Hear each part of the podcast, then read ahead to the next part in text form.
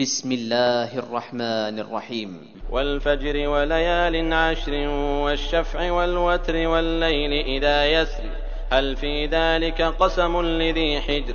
ألم تر كيف فعل ربك بعاد؟ ألم تر كيف فعل ربك بعاد؟ إرم ذات العماد التي لم يخلق مثلها في البلاد وثمود الذين جابوا الصخر بالواد وفرعون ذي الأوتاد الذين طغوا في البلاد فأكثروا فيها الفساد فصب عليهم ربك سوط عذاب إن ربك لبالمرصاد المرصاد فأما الإنسان إذا ما ابتلاه ربه فأكرمه ونعمه فيقول ربي أكرمن.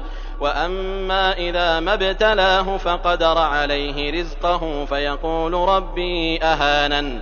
كلا بل لا تكرمون اليتيم ولا تحاضون على طعام المسكين وتأكلون التراث أكلا لما وتحبون المال حبا جما كلا إذا دكت الأرض دكا دكا وجاء ربك والملك صفا صفا وجيء يومئذ بجهنم وجيء يومئذ بجهنم. يومئذ يتذكر الإنسان وأنى له الذكرى.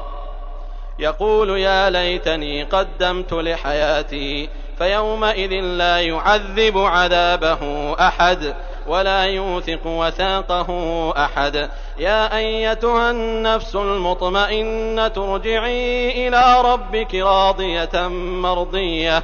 فادخلي في عبادي وادخلي جنتي.